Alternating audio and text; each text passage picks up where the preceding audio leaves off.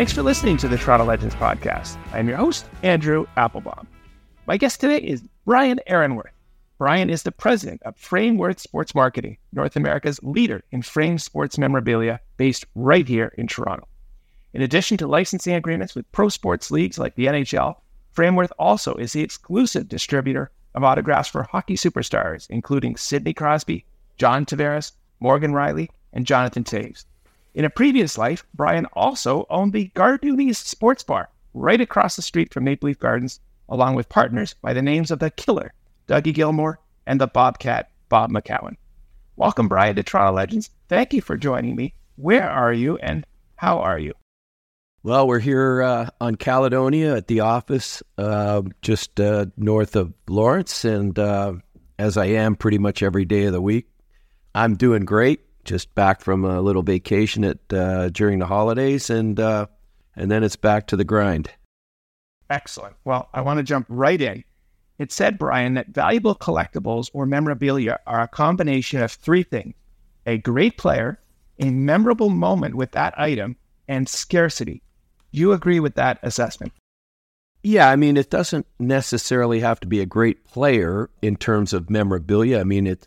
I always say purchase or uh, acquire the things, the players that you like. So you might be a big fan of a fourth line guy that's a heavy hitter, but um, yes, obviously, the bigger the name, the the bigger uh, the appeal to most people you know, and there's more speculation in those. So you got somebody like Connor Bedard coming into the league now, and there's a lot of speculation on how good he will be, and is this a good price right now to pay for it because it's going to, you know, kind of escalate uh, and appreciate over time. So, you know, it's all personal preference, and I've always said buy the things that you like first, and um, don't worry about making money off them, and uh, at least you have something that you appreciate. That makes sense. And on that note, is memorabilia today truly memories and keepsakes? Or do buyers tend to think of it more as an investment, no different than investing in artwork or crypto or a gold bar? There's both of those. You know, the whole industry is driven by both factions. I think that in these days, there's a lot more speculation, like collecting stamps or coins, because they've seen the price of things go up drastically We've seen um, things like Wayne Gretzky product that I used to exclusively uh, work with Wayne's company WGA before he moved on to uh, uh, Upper Deck, and now those prices have gone through the roof. So people that have seen that over the years, and you know, they're speculating on up and coming uh, players like McDavid or Bedard, or well, in the back in the day, Crosby, it's uh, those prices have gone uh, sky high, and so people have made good money on them. Now, in 1992, Brian, you started Frameworth Sports Marketing. How did you first get into the business? Because you actually started as a picture frame company and not as a memorabilia company. Yes, that's an interesting story because I started the company. I, I worked for my father, then I went on to the uh, he had a custom picture framing business catering to the art world and interior designers. When he retired, and I went on to the restaurant business uh, back in '83 before I opened Gardoonies, I had another one. Then I came back into the industry. Uh, started this company here in the same location in '92 on my own as a picture frame company. But I quickly found out that, and I use this example all the time, we would sell an interior designer uh, picture framing for a family photo that she was working on or he was working on, and uh, they you know, charge hundred dollars for the framing, which we thought was fair. But people, oh wow, that's really expensive. But if I put a fifteen dollar Doug Gilmour autograph photo in there and charge two hundred dollars, people thought, oh my God, what a steal that is. So I quickly pivoted to the uh, sports marketing and sports memorabilia business. Well, I love that word pivot, and I love that name, Doug Gilmour, because Maple Leafs Doug Gilmour absolutely owned this town when he led the Buds on that incredible 1993 playoff run. And you, Brian, found yourself on an outdoor patio at the Madison Pub in the Annex with a pitcher of beer, a whole bunch of Hespeler hockey sticks, and the man himself, Doug Gilmour. How did your framing notice pivot at that point and take off? How did you know about that. You're talking to Dougie. I mean, that I don't think he even remembers that. I'm looking at the photo of the four, four of us doing that. What what a great memory. Keep in mind that I at the time uh, was a huge, it, still am obviously a, a huge uh, hockey fan, sports fan. To so there was a fellow named uh, Steve Davies who owned Hespeler hockey sticks, and he was the one that introduced. He came to me with some print that an artist had done of Doug Gilmour. Obviously, he was God in Toronto back in those days. How fortuitous to start a company at that time. But he said to me, Brian, um, you know, can you sell this print for me? Frame it up. And so I said, look, I can market that for you. So we started marketing. I became friends with Steve.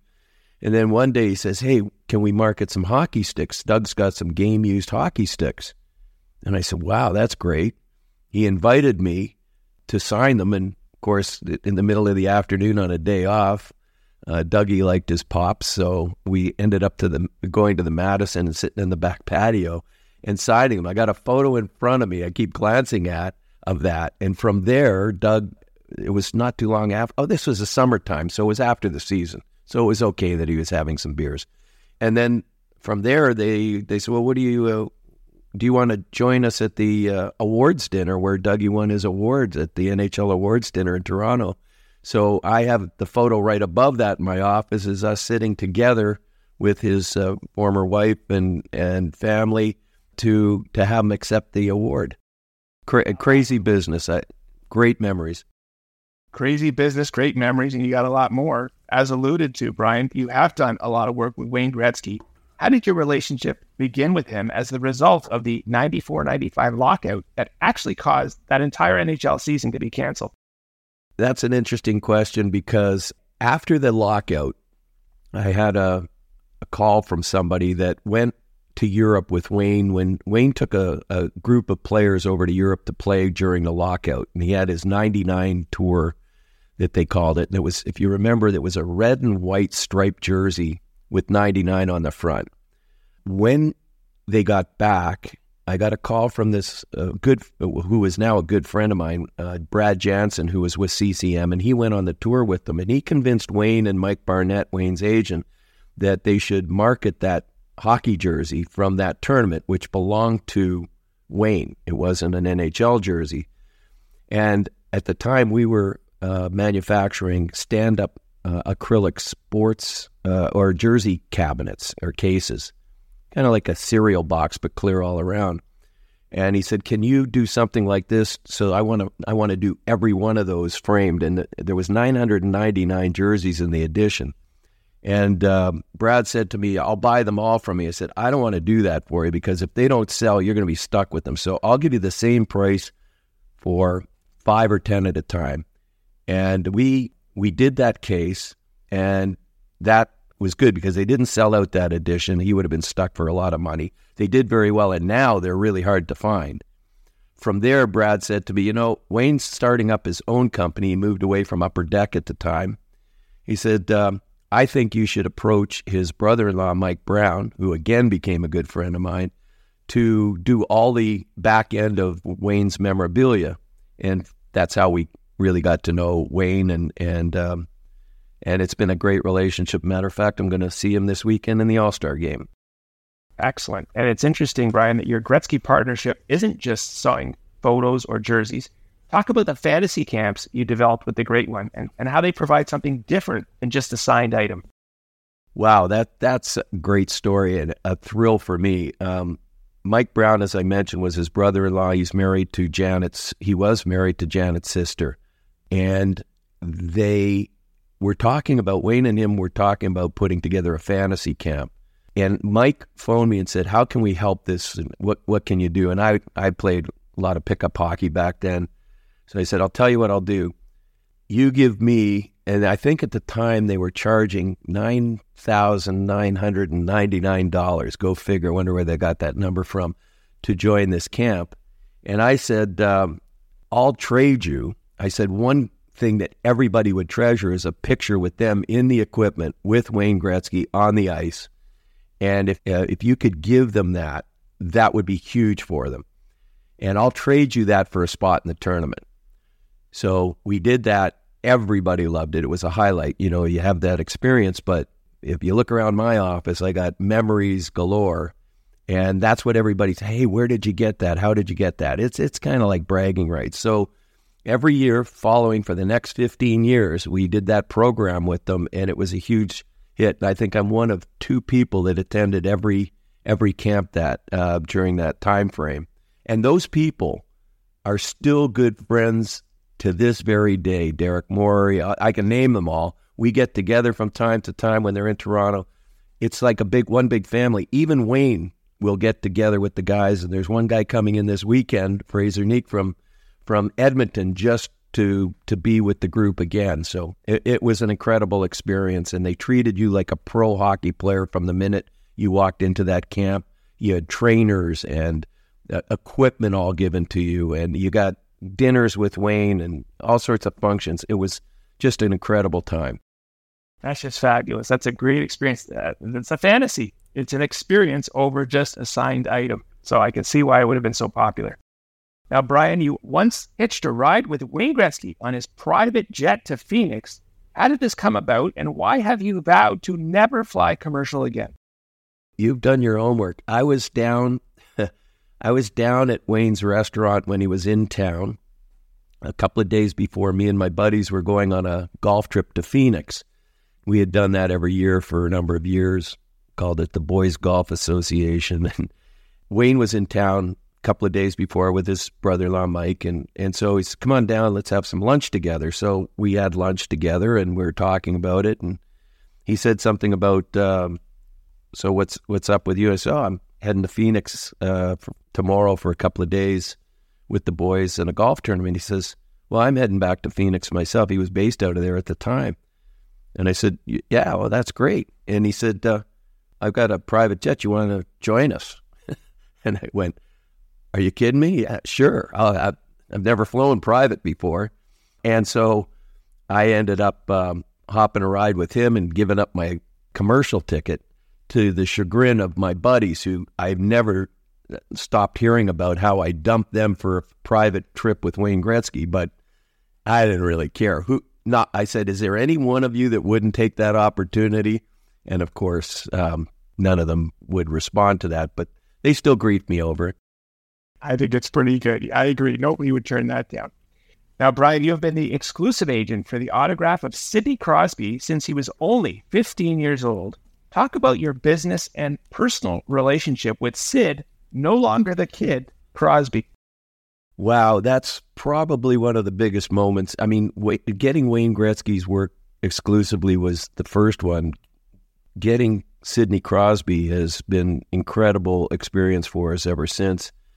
And that was again, if I had to write a book, I'd call it fortuitous, being in the right place at the right time with the right relationships and I had a, a sports agent walk into my office one day. I knew basically he did a, a lot of work. He was with IMG at the time. And he came into my office and he said, Brian, would you like to um, handle one of my golfers? And I said, you know, Dan, his name is Dan Cimarroni.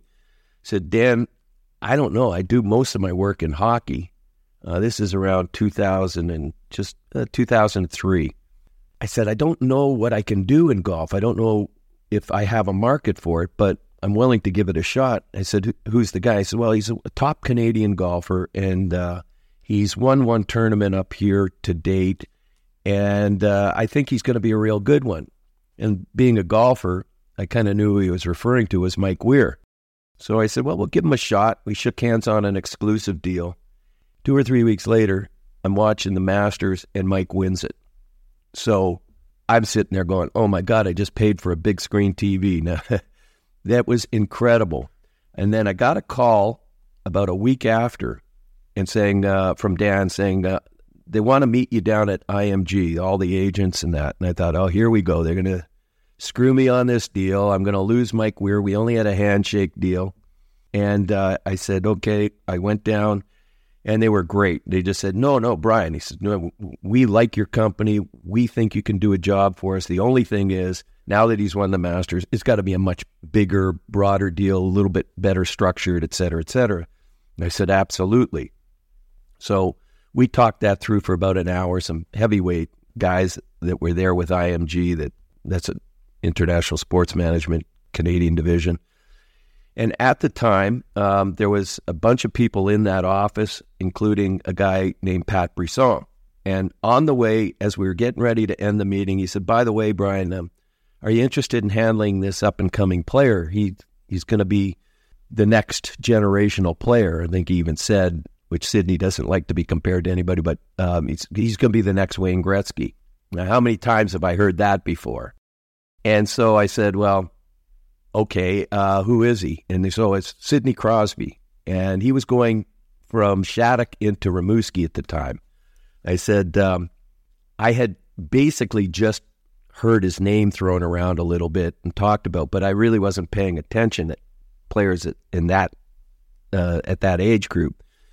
So I said, but but here I'm thinking, geez, maybe maybe if I turn him down, it could cost me the Mike Weir deal. So I said, sure. Uh, how much? What are you looking for? And they said, well, we want a fifty thousand dollar minimum guarantee against sales. Now I still don't offer a lot of NHL players that in this day and age when I get an exclusive deal. But he was only going into Rimouski, not the NHL. But I was afraid I'd lose Mike Weir. So I said yes. Uh, Mike Weir was incredible for sales all that next year, did millions of dollars in business. Uh, Sidney Crosby, we were pushing it, but we managed to meet our guarantee even with him and Rimouski.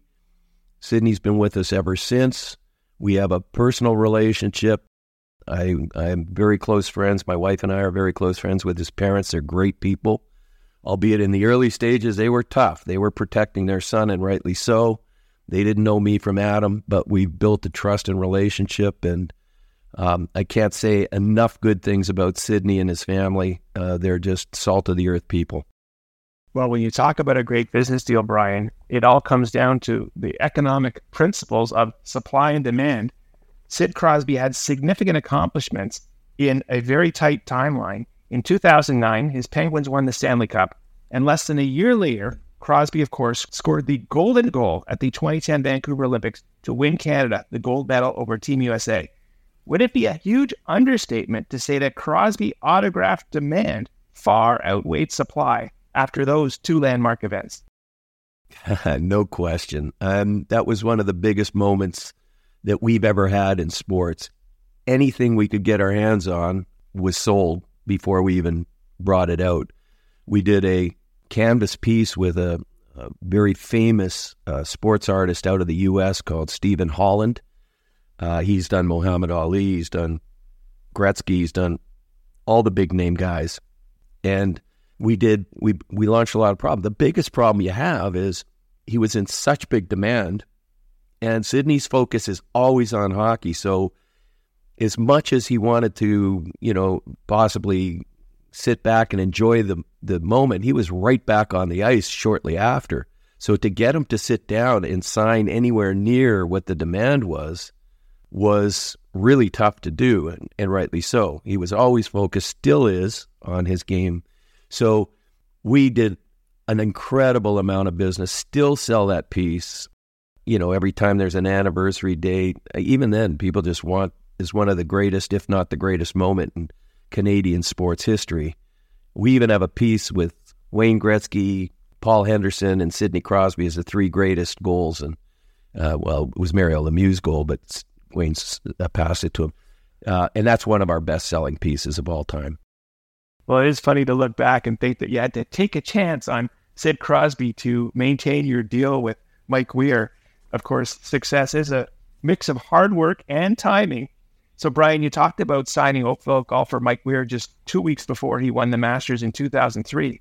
When you fast forward to recent golf success, I don't know if you had any partnerships with Canadian golfer Nick Taylor, but I can only imagine the memorabilia opportunities after his dramatic overtime putt to win last year's Canadian Open. Well, you know, we don't have a direct relationship with Nick, but there's a fellow that's with Golf Canada now that I go back way back to when he was starting in, in as a sales rep for various companies in the sports world is uh, Lawrence Applebaum. Huh, go figure. And uh, uh, he's with Golf Canada now. Great guy. And he brought in all the, the flag and the scorecard for Nick, and we frame that up for him. So we do a lot of work for Golf Canada, but we don't have him as a as a an exclusive player. Albeit maybe we'll look into that. And the second part of that is uh, with Golf Canada, we are framing up a number of different things for them. And Mike Weir now is involved with the President's Cup again. So we, have been talking to Mike about how we can get more involved uh, there with gifting and different items and things that they can market from the memorabilia side as well. Now, Brian, with you being an expert in the memorabilia industry, I have to ask you about the champagne bottle that Adam Hadwin was spraying in celebration when he got tackled by that security guard. Is that a hottest item from the Canadian Open? Yeah, you know what? I don't know where that ended up, but if somebody got their hands on it and if it was signed by by Nick or Adams, that that would be a big, big deal you know, anything that's one of a kind is a big collectible. I'm looking at game use sticks from Sidney. I'm looking at trophies that might be one of a kind, um, game use pucks, things that are part of that general where there was multiple releases. And even a lot of the stuff that we're doing now, we're trying to limit to limited edition pieces so that there are not tons of things out there over and over where the price, we want to give people a chance to you know, at least maintain the value or increase the value, appreciate the value of the pieces that they have. So one of a kinds, that's the biggest thing. Now, Brian, let's go back in time because you had a parallel career in the restaurant business. One day in the 90s, you were making a stop for your Frameworth business at Maple Leaf Gardens. And what caught your eye directly across the street from the gardens on Carlton Street? Well, I think part of what makes a business grow is you, you know, I keep trying to tell this to my uh, existing new sales people is you've got to be aggressive and you've got to see something and, and create ideas. Being a sports fan, I knew Maple Leaf Gardens by going to those games. I could go into the gardens and I would see framing all over the place. And I said, they've got to be framing stuff. What about framing a player's first goal or or things for around the office? So I used to drive down, and back in the day in '92, when there wasn't the city wasn't overwhelmed with traffic, I used to literally park right in front of Maple Leaf Gardens, leave my car there, walk in for an hour, talk to um, Stan Obodiac, who was the publicity guy, or Bill Clough, or even Harold Ballard at the time, and, and do framing for them. And I leave my car out front. one day I pull up and I look across the street, and there's a, re- a restaurant right across the street that was uh, vacant. I guess it went out of business. And I thought, oh my God, a restaurant across the street from Maple Leaf Gardens has got to be a home run. At that point, I had already had a restaurant that was pretty successful. And I said, you know what? This would be a great thing if I could get a player or some celebrities to partner with me on it. That would just be a no brainer. Across from Maple Leaf Gardens, you know you're going to be busy a couple of nights a week, jam packed. All the other nights, if you made it a destination place, you could do well. So I looked at it. I called a friend of mine who was in real estate. He says it's available. I phoned up a friend of mine who, uh, at the time, still is Bob McCown, and I said, "Look, I want to try and get a couple of guys together." I had the relationship with Doug Gilmour. I phoned them.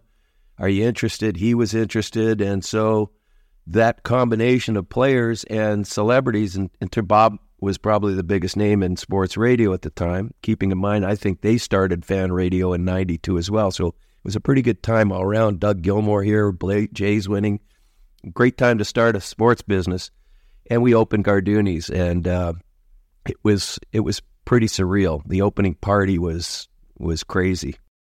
Talk about great timing. I agree with that assessment. It's got to be a no brainer for a sports bar right across the street from Maple Leaf Gardens 1993 was, of course, the greatest Leafs playoff run in modern times, although shockingly, that's now over 30 years ago, led by Doug Gilmour, Wendell Clark, Dave Andreychuk, Felix Potvin, and of course, Nikolai Borschevsky. Ryan, talk about the time. It must have been absolutely awesome to be running Gardoonie Sports Bar at that time. You know, I look back I get goosebumps thinking about it. And, um, you know, I just watched something on TV about Alexander Daigle, a documentary, and I went through all of that. But to have a sports bar involved with Doug Gilmour, we built it from scratch. It's something I do. Is I worked out the interior. I'm not an interior designer, but I I'd go around different bars and restaurants and say, well, I like this, this works, and I like that, that works. And we put it together. Doug was so proud of the place. Um, and Bob McCown. Doug had to back out of the place about six or eight months later because he was signing a new contract. And part of the contract was all the marketing under his contract belonged to the, the Maple Leafs. So they deemed the restaurant as marketing, which was kind of crap. But anyway, that was fine. But Doug remained friends for years to come, and Bob McCown was part of it as well. We had an opening party that the opening night was pretty cool. It's a great story goes behind that. Doug was God in Toronto at the time. I mean, he was he was the resurgence of the Leafs and all that, and he was right at the forefront. So I'm trying to get all these celebrities. I wanted the biggest opening party we could get, and I would leave messages for the Barenaked Ladies management who were really hot at the time, and all the media celebrities and and owners of teams and all that. And you know, I'd leave a message, never get a call back, and then I figured it out. I would make the call and say I'd like to speak to so and so, and they'd say, "Okay, can you leave a message?" And I said, "Yeah, this is Doug Gilmour. and um, I just wanted to invite them to our opening party at Gardoonies, a new restaurant that I'm opening. And I gave them the number. And then within 10 minutes, I get the call back.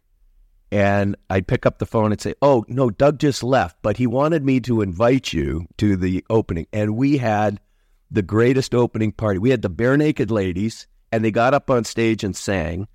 Even Dougie and uh, got up on stage with Wendell. They sang for us. We had Bob McCown do his show on the fan from the restaurant, and you name it. We had owners of hockey teams. We had every. Uh, we had other players, and I mean, I look back at that party was was just amazing. And since then, after that, we were doing wrestling events before the anything that happened at, at the Gardens, like big WWE wrestling. We had the Undertaker come for a pre pre game uh, thing at the restaurant. We had one night with Meatloaf before a concert. Just just a, a fun, fun time. That said, my business started to take off in a big way. So I handed the restaurant over to uh, my brother Alan, who did an incredible job out of that restaurant uh, running it. But another interesting story is it was one of he was one of my biggest customers at the time because we had all sports memorabilia on the wall, and all these people would come in for the game and there was nothing like it at the time. I mean, we were we took our framing and interior design business and made memorabilia look really sexy, and it was on the wall. And people would come in and say, "How do I get one of those?" And he would take orders, and he was doing more business than some of my biggest customers in retail stores, like uh, well, whoever it was at the time. I forget Sports Check and all those guys, but he was selling maybe hundred thousand dollars worth of memorabilia out of the restaurant alone. So it was it was crazy.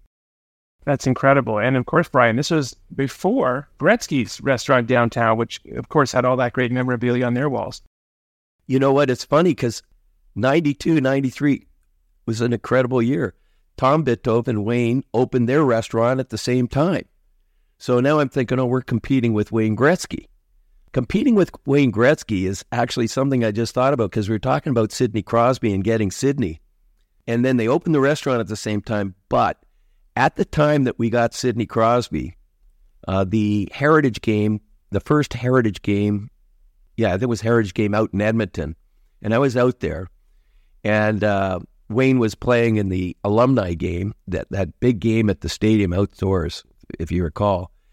And we were at the same hotel, and I was having uh, breakfast with his brother-in-law, Mike, and Wayne came down and said, "Can I join you?" I said, "No, Wayne, we're busy." No, I said, "Absolutely." So Wayne sat down with us, and we started talking. Or he said to Mike, he, Sidney Crosby's name came up, and it turned out that Wayne, his company WGA, was making a bid for Sidney Crosby at the time. I guess Wayne knew a little bit more about him than I did.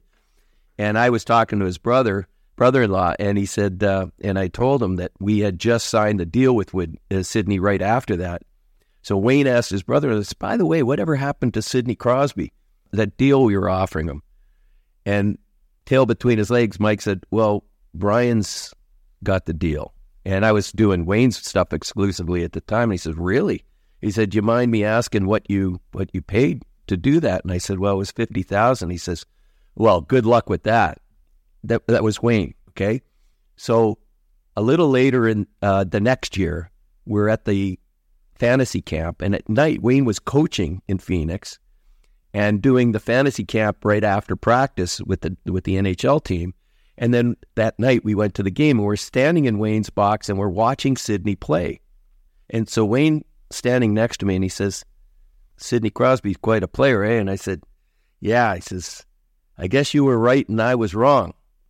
And I went, Wow. it, I picked up I picked up Sidney and he didn't make the same offers and, and, and he said to me, I guess I guess you were right on that one. And uh, it's a great story that I've always had. I always kid him about that. That is great. Great, great to have one on him for sure.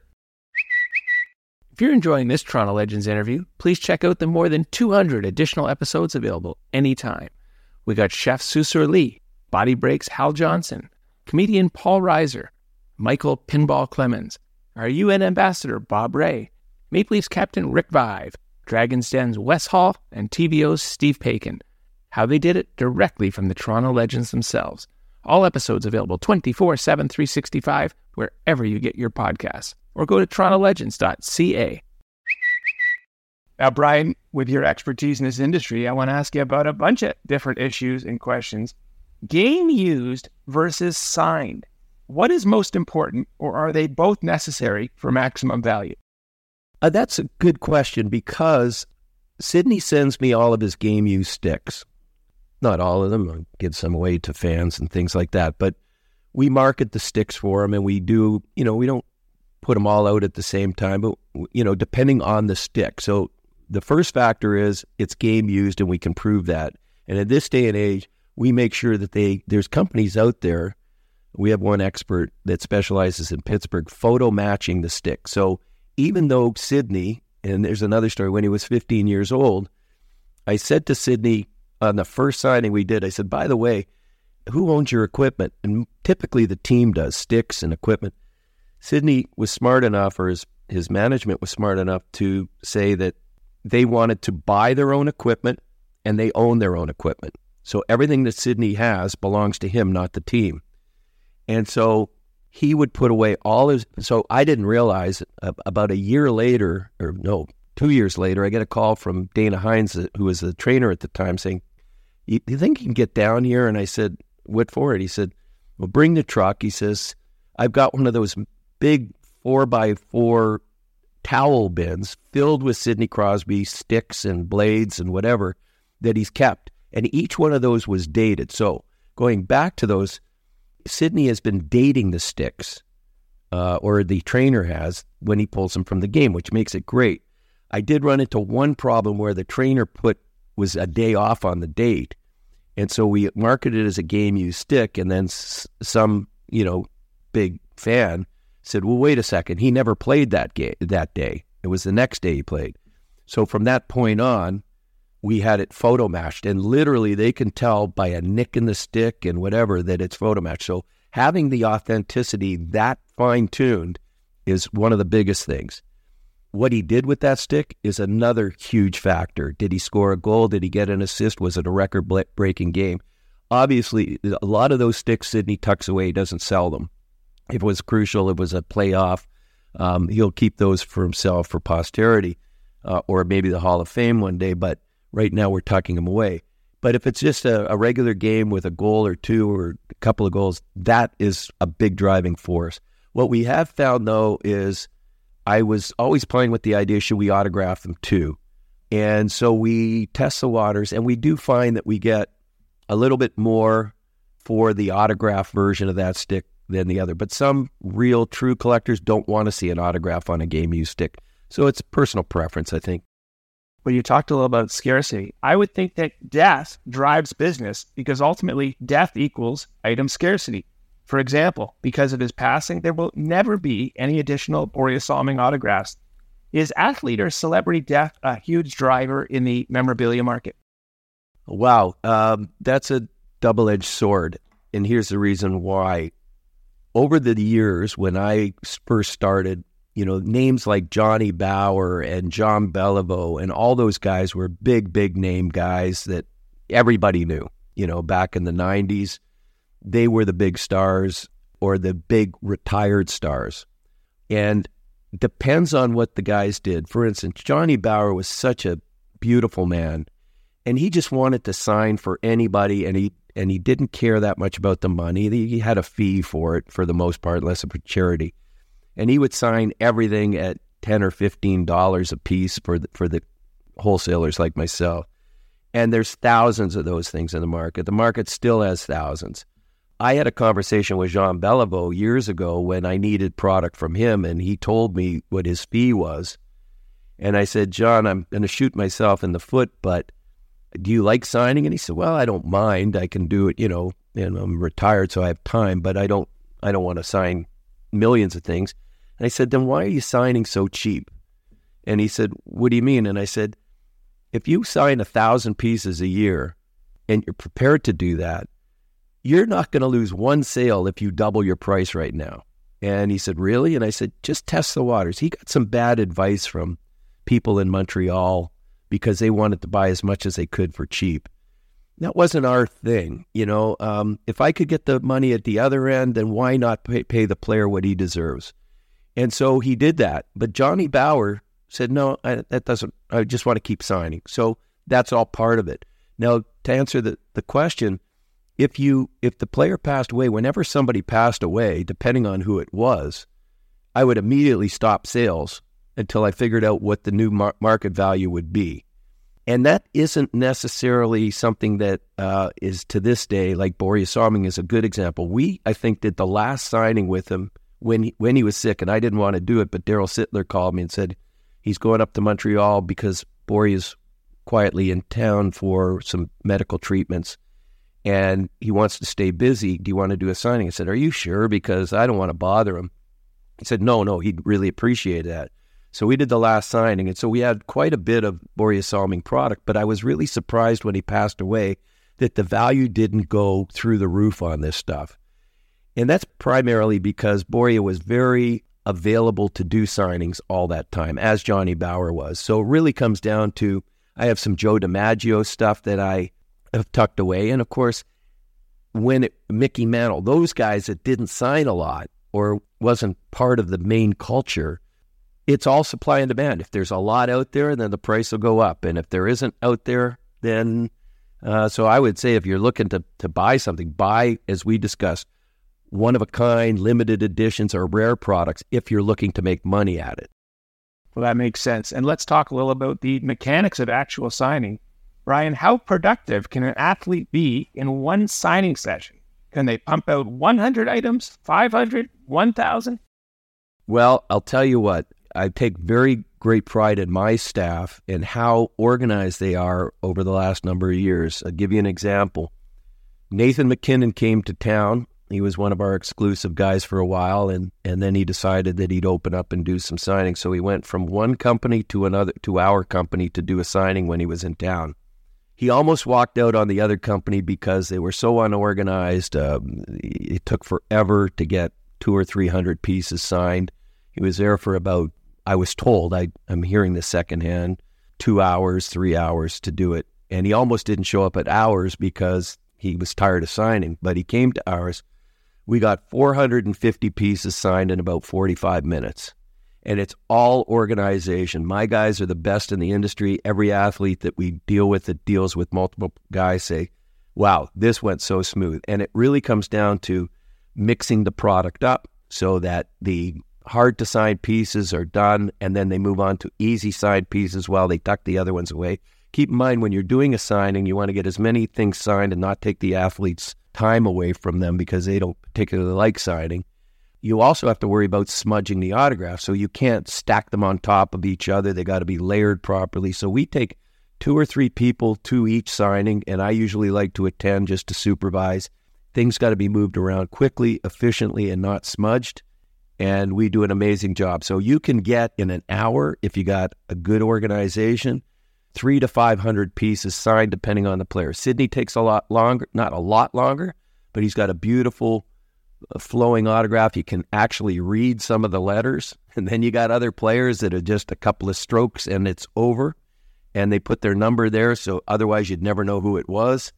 And it depends. The, the old school guys signed, and this goes back to Bobby Hull and Jean Beliveau. But Bobby Hull used to give all the young players shit because he would say to them, if you can't read your autograph, then why even bother?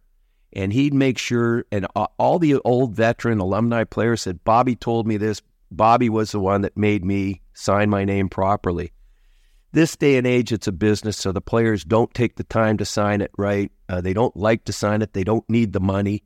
They know it's a, a means to an end, and if they don't sign, then they're just all fake stuff out there, anyways. So a lot of the players don't, you know, they rush through it some of the players like Sidney's always had a really nice autograph, and people are very picky about his autograph because we ch- charge top dollar for it. And uh, to be fair to the signers, it's clearly a lot easier if you're signing Bobby Hull than if you're signing Nikita Kucherov. a little bit longer, right? Bobby, there's some great stories about Bobby and, and his autograph. And uh, I did a signing. Bobby liked a few glasses of wine, and he did a signing here one morning at 11, 11 in the morning. And then we, uh, about halfway through the signing, he said, Bri, do you have any red wine? And I said, Well, I think I got a bottle in my office. He said, Well, let's open it up. So we opened it up. By the end of the signing, the bottle was gone, and uh, we had so much fun. And then we went over to, he said, Let's go for lunch. So we went over to a place called Shoeless Joe's around the corner the sports bar, walk in with Bobby Hull, and everybody was gaga over that. And we sat there for a couple of hours. And of course, another bottle of wine went. And then at the end of the thing, I said, Bobby, where are you going after this? And he said, oh, I got to drive to Kingston. I said, Really? I said, Well, you're not driving to Kingston. I said, If you need to be there, I'll get you a car, a service to take you there. Not that I wanted to pay for a car service. I'll put you up in a hotel or you're welcome to stay at my place. So he said, okay, let's go to your place. So Bobby Hull came to my place for dinner. I was in awe. My kids were in awe. My wife scrambled to go out and get some steaks. I said, uh, We got guests for dinner. What guests? I said, Bobby Hull. Oh my God. And she's running around to get to get a nice dinner prepared. And we sat there and he let the kids try on his Stanley Cup ring. And but Bobby would sit in that restaurant and sign for anybody that walked over the table. He just loved, loved his fan base and he was he's just a sweetheart of a man too. Brian, I got one more for you on the mechanics of signing. Personalizing an item to a particular recipient as opposed to simply signing their names. Does personalization enhance or ruin the item value? Personalization is really for the person involved. I would say it really takes away the resale value, obviously, because if your name's Joe, you're not selling it to anybody else but a Joe. But a lot of people want it personalized. In fact, we have a premium if you want Sidney because we've never had send ins for Sidney. And the reason for that is that by doing that, we can control the marketplace, make sure that things aren't like if you have a signed puck or things. We know that if we're bringing out a Rimouski jersey, then we're the only ones that had it. We're not sending it. That one day that might change, but right now, and there's a lot of demand for it, but we, we control the marketplace. Personalizations is something that we might do, but we, you know, we once maybe once a month we'll we'll uh, let people bid on a personalization for something that they own. But that's the real fan that really just loves Sidney Crosby and wants something personalized. It really diminishes and takes away from any resale value. So if you want it resold one day, you don't get it personalized. Now, Brian, you of course started Frameworth before the internet even existed. How has e commerce changed your business? I noticed that you are a Shopify retailer. Man, I'll tell you what, and I'm an old school guy. When I started with my dad's company years ago, our sales technique was open the yellow. I just talked to a sales rep this morning and said, I told him this story. I said, when we started, I opened the, the yellow pages and looked for the biggest ads, and that's who I would phone. And he said, What's the yellow pages? so I basically the white pages and the yellow pages were phone books, right? And I'm trying to show him. I hire him now just to work on approaching Instagram uh, groups, um, Facebook groups, etc. That's special. There's Wayne uh, Sidney Crosby memorabilia collectors, and all they do is collect Sidney Crosby. And I ran into these guys by you know just playing around on Facebook, which is I'm an old school guy, so I never really got into that. And then one of the questions to join the group was, "Who is the exclusive distributor of Sidney Crosby?" And I went, "Oh my God, that's me, Frameworth." So I joined the group, and we've had a great relationship. I offer them special deals, so I said we should expand that. Here's an interesting story because back 10 or 12 years ago, where we were selling big box stores like Pro Hockey Life and Canadian Tire, we would sell them various kinds of memorabilia. And if we had our website and undercut their price, so we would put our suggested retail up there. But if we had a sale one weekend, they would say, hey, you're undercutting our prices. Uh, we're going to pull all the product from our stores if you don't maintain your retail pricing. That was something that put a lot of pressure on us because they were big accounts. And so we were a little late really pushing the internet because I was afraid of losing those big accounts. But at Christmas time, we had two different sales Boxing Day sale and, and a Christmas sale. And those two days on the internet were dwarfed any customer that we ever had in brick and mortar in two days. Like the biggest accounts that we've had in the in the brick and mortar retail stores. So we just decided that the way the world works now, we're not going to be beholden. We still sell a lot of the stores, but they understand now that they can't put that kind of pressure on us because nobody will agree to that. The internet, obviously, I always joke uh, years ago, is the internet's going to be really big one day, and um, yeah, so it's uh, it's our probably our biggest source of of sales, and I'm really putting a big push on now to get fo- more followers on Instagram. I joke with my staff. I said my daughter or my son's girlfriend has a dog, and she has an Instagram account. We've got Sidney Crosby. We've got seven thousand followers on Instagram. She's got a dog. She's got quarter million followers on Instagram. So I've been doing a little research on how do we get things to go more viral and more followers because uh, you know it's a numbers game. The more you have, the more business you you can do. So we're just playing around with that right now. It's it's interesting because I'm an old school guy and I'm learning a lot, but I'm pretty aggressive and I don't never like to take a backseat to anybody. What a changing world! There's always something new to learn in the marketplace. Now, Brian, the ultimate Leafs fan, Mike Wilson, is a former guest of this podcast. And about five years ago, he sold $2 million worth of his collection to the Museum of Canadian History in Gatineau. At the time, this was the largest private stock of sports memorabilia ever sold in Canada and included the original door to the Maple Leafs dressing room from Maple Leaf Gardens and Wayne Gretzky's contract when he appeared as the guest host on Saturday Night Live. Brian, any interactions or relationship with the ultimate Leafs fan Mike Wilson. Mike is a very good friend of mine. And a matter of fact, when he was setting up his basement, he came to me. Uh, we, we do all his framing for all of his memorabilia. And he went, when they closed the gardens, he bought a large part of that collection. And then he set up basically a museum in his basement. We had a gentleman working for us for a number of years that moved on to the uh, Hockey Hall of Fame and helped them with their displays and that. So I put Mike in touch with that fellow who ended up, I'm drawing a blank on his name, but got Bieber. Anyway, so he worked with Mike to set up his whole basement. And Mike just began collecting. And then he ended up having, you know, uh, functions in his basement. He had Wayne there one time, he had Bobby Orr there. And we still stay in touch. Mike comes up here actually into the music side of things as well. Uh, so Mike, when he retired from uh, the securities business, just kept going and and followed his passion. Great guy, great collection, and we still are very good friends to this very day. The Little Beaver Hall of Famer Marcel Dionne had a very cool sports memorabilia store connected to his now dearly departed Blue Line Diner in Niagara Falls. Brian, have you done any work with Marcel Dionne, and would that store's memorabilia inventory have been supplied by you? A lot of it. Uh, we would have helped him with the framing, et cetera, et cetera. Marcel was a he's a character and he's been around. He still is. He still even goes to these um, sports card show. At, at least a couple years ago, I saw him with his own booth. Now I don't think he's still doing that. I think he's had enough of it. But he had a great store, and they used to have functions there and hot stove dinners and and uh, events. You know, I always say Marcel Dionne was one of the greatest players to play the game. Um, and you talk about opportunities and where you end up. And I use him as an example because, as one of the greatest players to play the game, if he didn't play in LA and played in Montreal, he would have been down with all the greatest players that you mention all the time because Montreal was that big fan base. Not to take anything away from Marcel or his playing.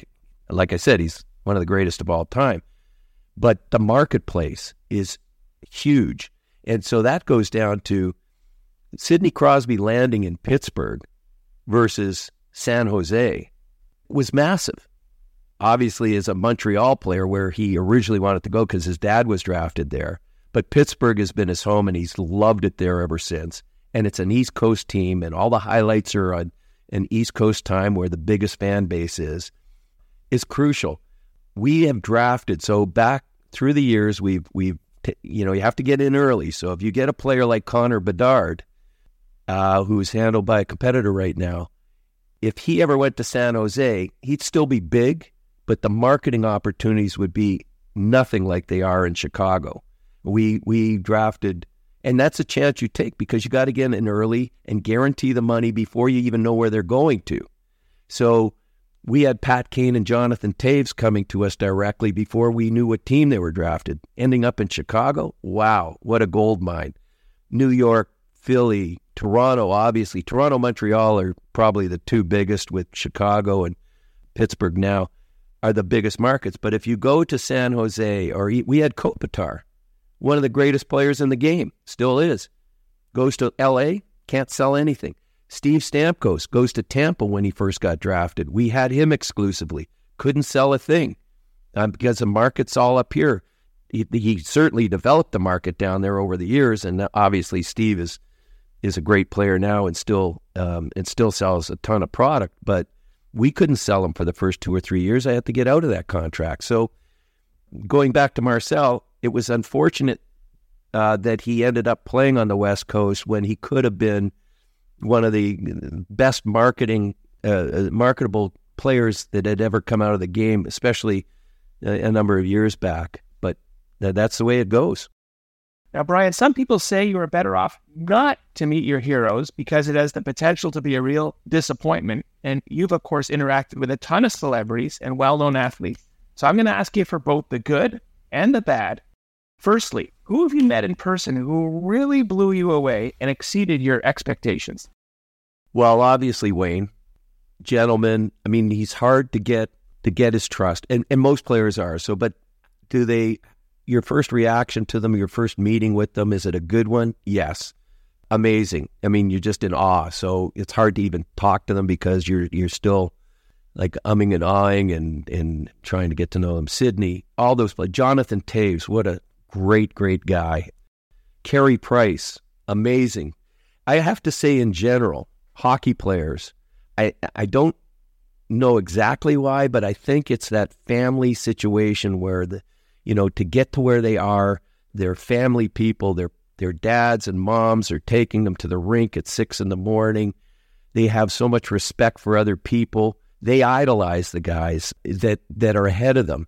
And I just saw a video from Wayne Gretzky who was saying, "You got to carry the torch." And basically, what he's saying was, we had an obligation as the top players in the game to be responsible for the for the game, to to be ambassadors for the game. And he said the next step was, well, then Sidney Crosby and Alex Ovechkin come along, and they understand that, and they take the torch, and they go from there, and then they pass that on to hopefully the Bedards and that. So it was great, but then I've had some experiences with guys that are, um, you know, sometimes it's more about the money than the relationship. You know, we've had exclusive deals, and I'm not going to mention names, but I've had a couple of exclusive deals where I think I'm the only one with the product, and I market the product that way because when you know you have an exclusive deal, you can say, I've got a limited edition of this, or this is the set price. And then I'll get a phone call that this guy's up in Montreal. Do you want any product? I said, What do you mean any product? It's he's exclusive with me. Oh, well, some guy approached him in an elevator apparently, and he just did a big signing under the table for him, thinking that maybe I wouldn't find out or they didn't care. Um, that's really disappointing. Uh, and that's happened to me a number of times. But, but for the most part, no. So are these people quality people? I think they're they're great players. I don't think they maybe understand the implications of the contract and, and the commitment that they made. I mean, we take a big chance on players when we sign them. I know we signed uh, Joe Thornton to a deal when he was first going to Boston, not first going, but when, you know, an exclusive deal. We went down to do a signing with Joe, bought about $15,000 worth of product, and within a month he got traded to San Jose on not great terms. And there we are stuck with $15,000 worth of Joe Thornton stuff. No fault of Joe's, but that's part of the game. I'm stuck with the product. I got to figure out what to do. Nobody wanted it because the Boston players didn't want it, and San Jose didn't want Boston product. And that's part of the game that we play. So you you deal with that and you're honorable and we don't ask for our money back when somebody gets traded. So you would hope that the players in return honor their deal. And, and it, for the most part, they do for a big percentage of the players. The odd one doesn't. And so those are disappointing situations. The other kind of issues that we had actually outside of hockey, we did a signing with an exclusive signing with, with one of the uh, Raptors back in the day with big, big star. Again, not mentioning names, but read between the lines. He was the biggest star back in the day. And we did a signing with him. He walked into the boardroom looking at his phone, never acknowledged anybody in the room, kept taking phone calls while he was signing, stopping the signing. You know, it, it was he was hard pressed to shake hands on the way out the door. Not that I need to have these guys, you know, be accommodating or whatever, but well, accommodating, yes, but they don't need to love us. They just need to be respectful of our position. And so, a couple of those situations, but for the most part, the Blue Jays that we work with, Alek Manoah and Kevin Kiermaier, and the players that we have, beautiful people. And Kevin Gausman, really nice, accommodating people. So, for the most part, my experience would be 95% brilliant and 5% disappointing. So, it's it's a pretty good world to be in. Just like the general population, you get the good and the bad. Now, Brian, any white whales of celebrities or athletes that you would love to meet in person? well, yeah, I got to think. Like in my world, which is a, primarily a hockey world, I have met most of the guys that I, all the big stars throughout the past and present that I have loved. I had even experience before I was even in the business sitting at a blackjack table talking to a woman uh, next to me in the afternoon when I was too young to play, but that's when the mob ran Vegas, and my dad told them that uh, he's he's 21, and so they let me play. And I hit it off with this woman, and all of a sudden, this big man comes walking in after a pro am golf tournament, sits down. She introduced him.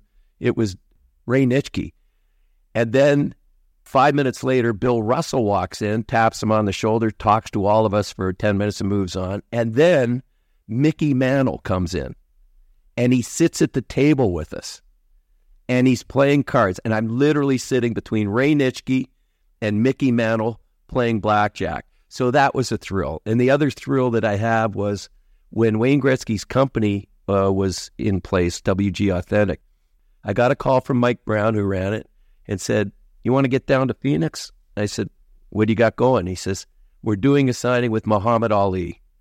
I said, Are you kidding me?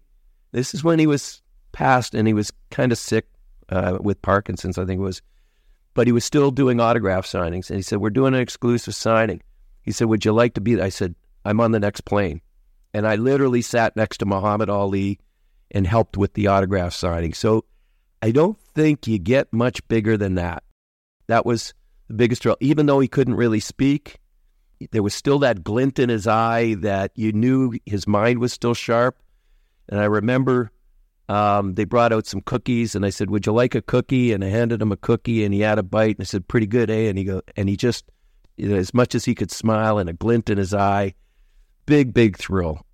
So I, am sure there's somebody I haven't thought about, but I'm pretty blessed with the, sports celebrities that I've met over the years, and pinch myself. And and frankly, even in this business, you never get over it people say, "Oh yeah, you know, it's just old hat."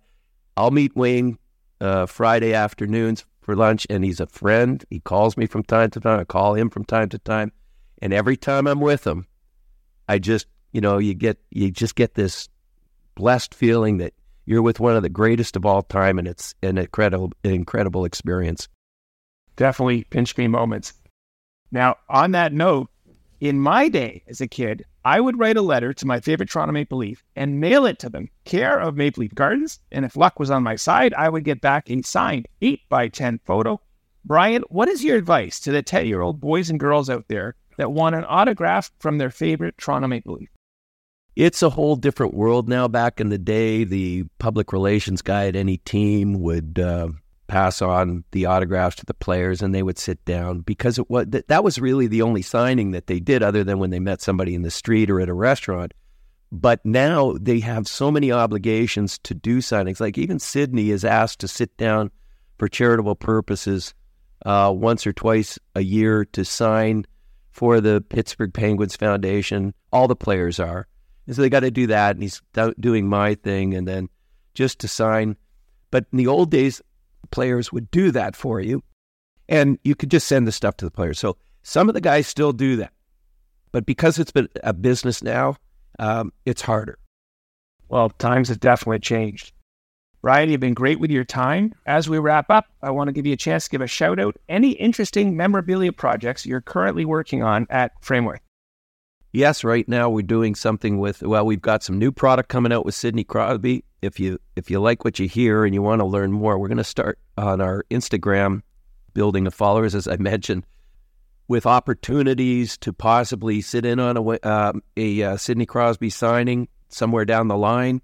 If you're following Frameworth Sport on uh, Instagram, uh, you have to follow to have a chance at that.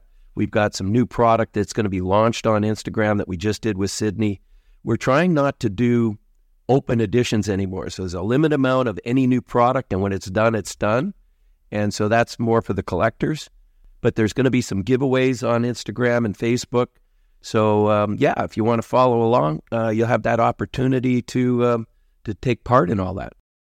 And of course, anyone interested should go to frameworth.com. Brian, I want to thank you for your time. It was great to meet you. Great to hear some of your stories. It's amazing how much the, your whole industry has changed.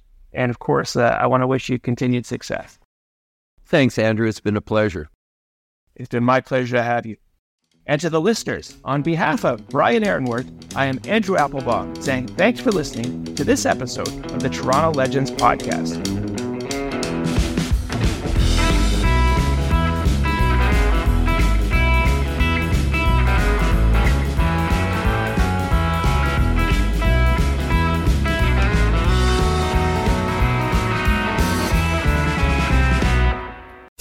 Jeff Woods, and I'm shining a light on music and the rock stars who make it. He just was one of those people, he, he stood out. He was a magic guy. He really was a magic guy. All, we all have faults. He had the same amount of faults as we all have. This was before Led Zeppelin. Robert was full on. I mean, he was Led Zeppelin without the band behind him. He had the hair, the jeans, the whole thing, you know, and he was amazing. The Records and Rockstars podcast, heard around the world and yours to hear wherever you get podcasts. All the episodes from jeffwoodsradio.com.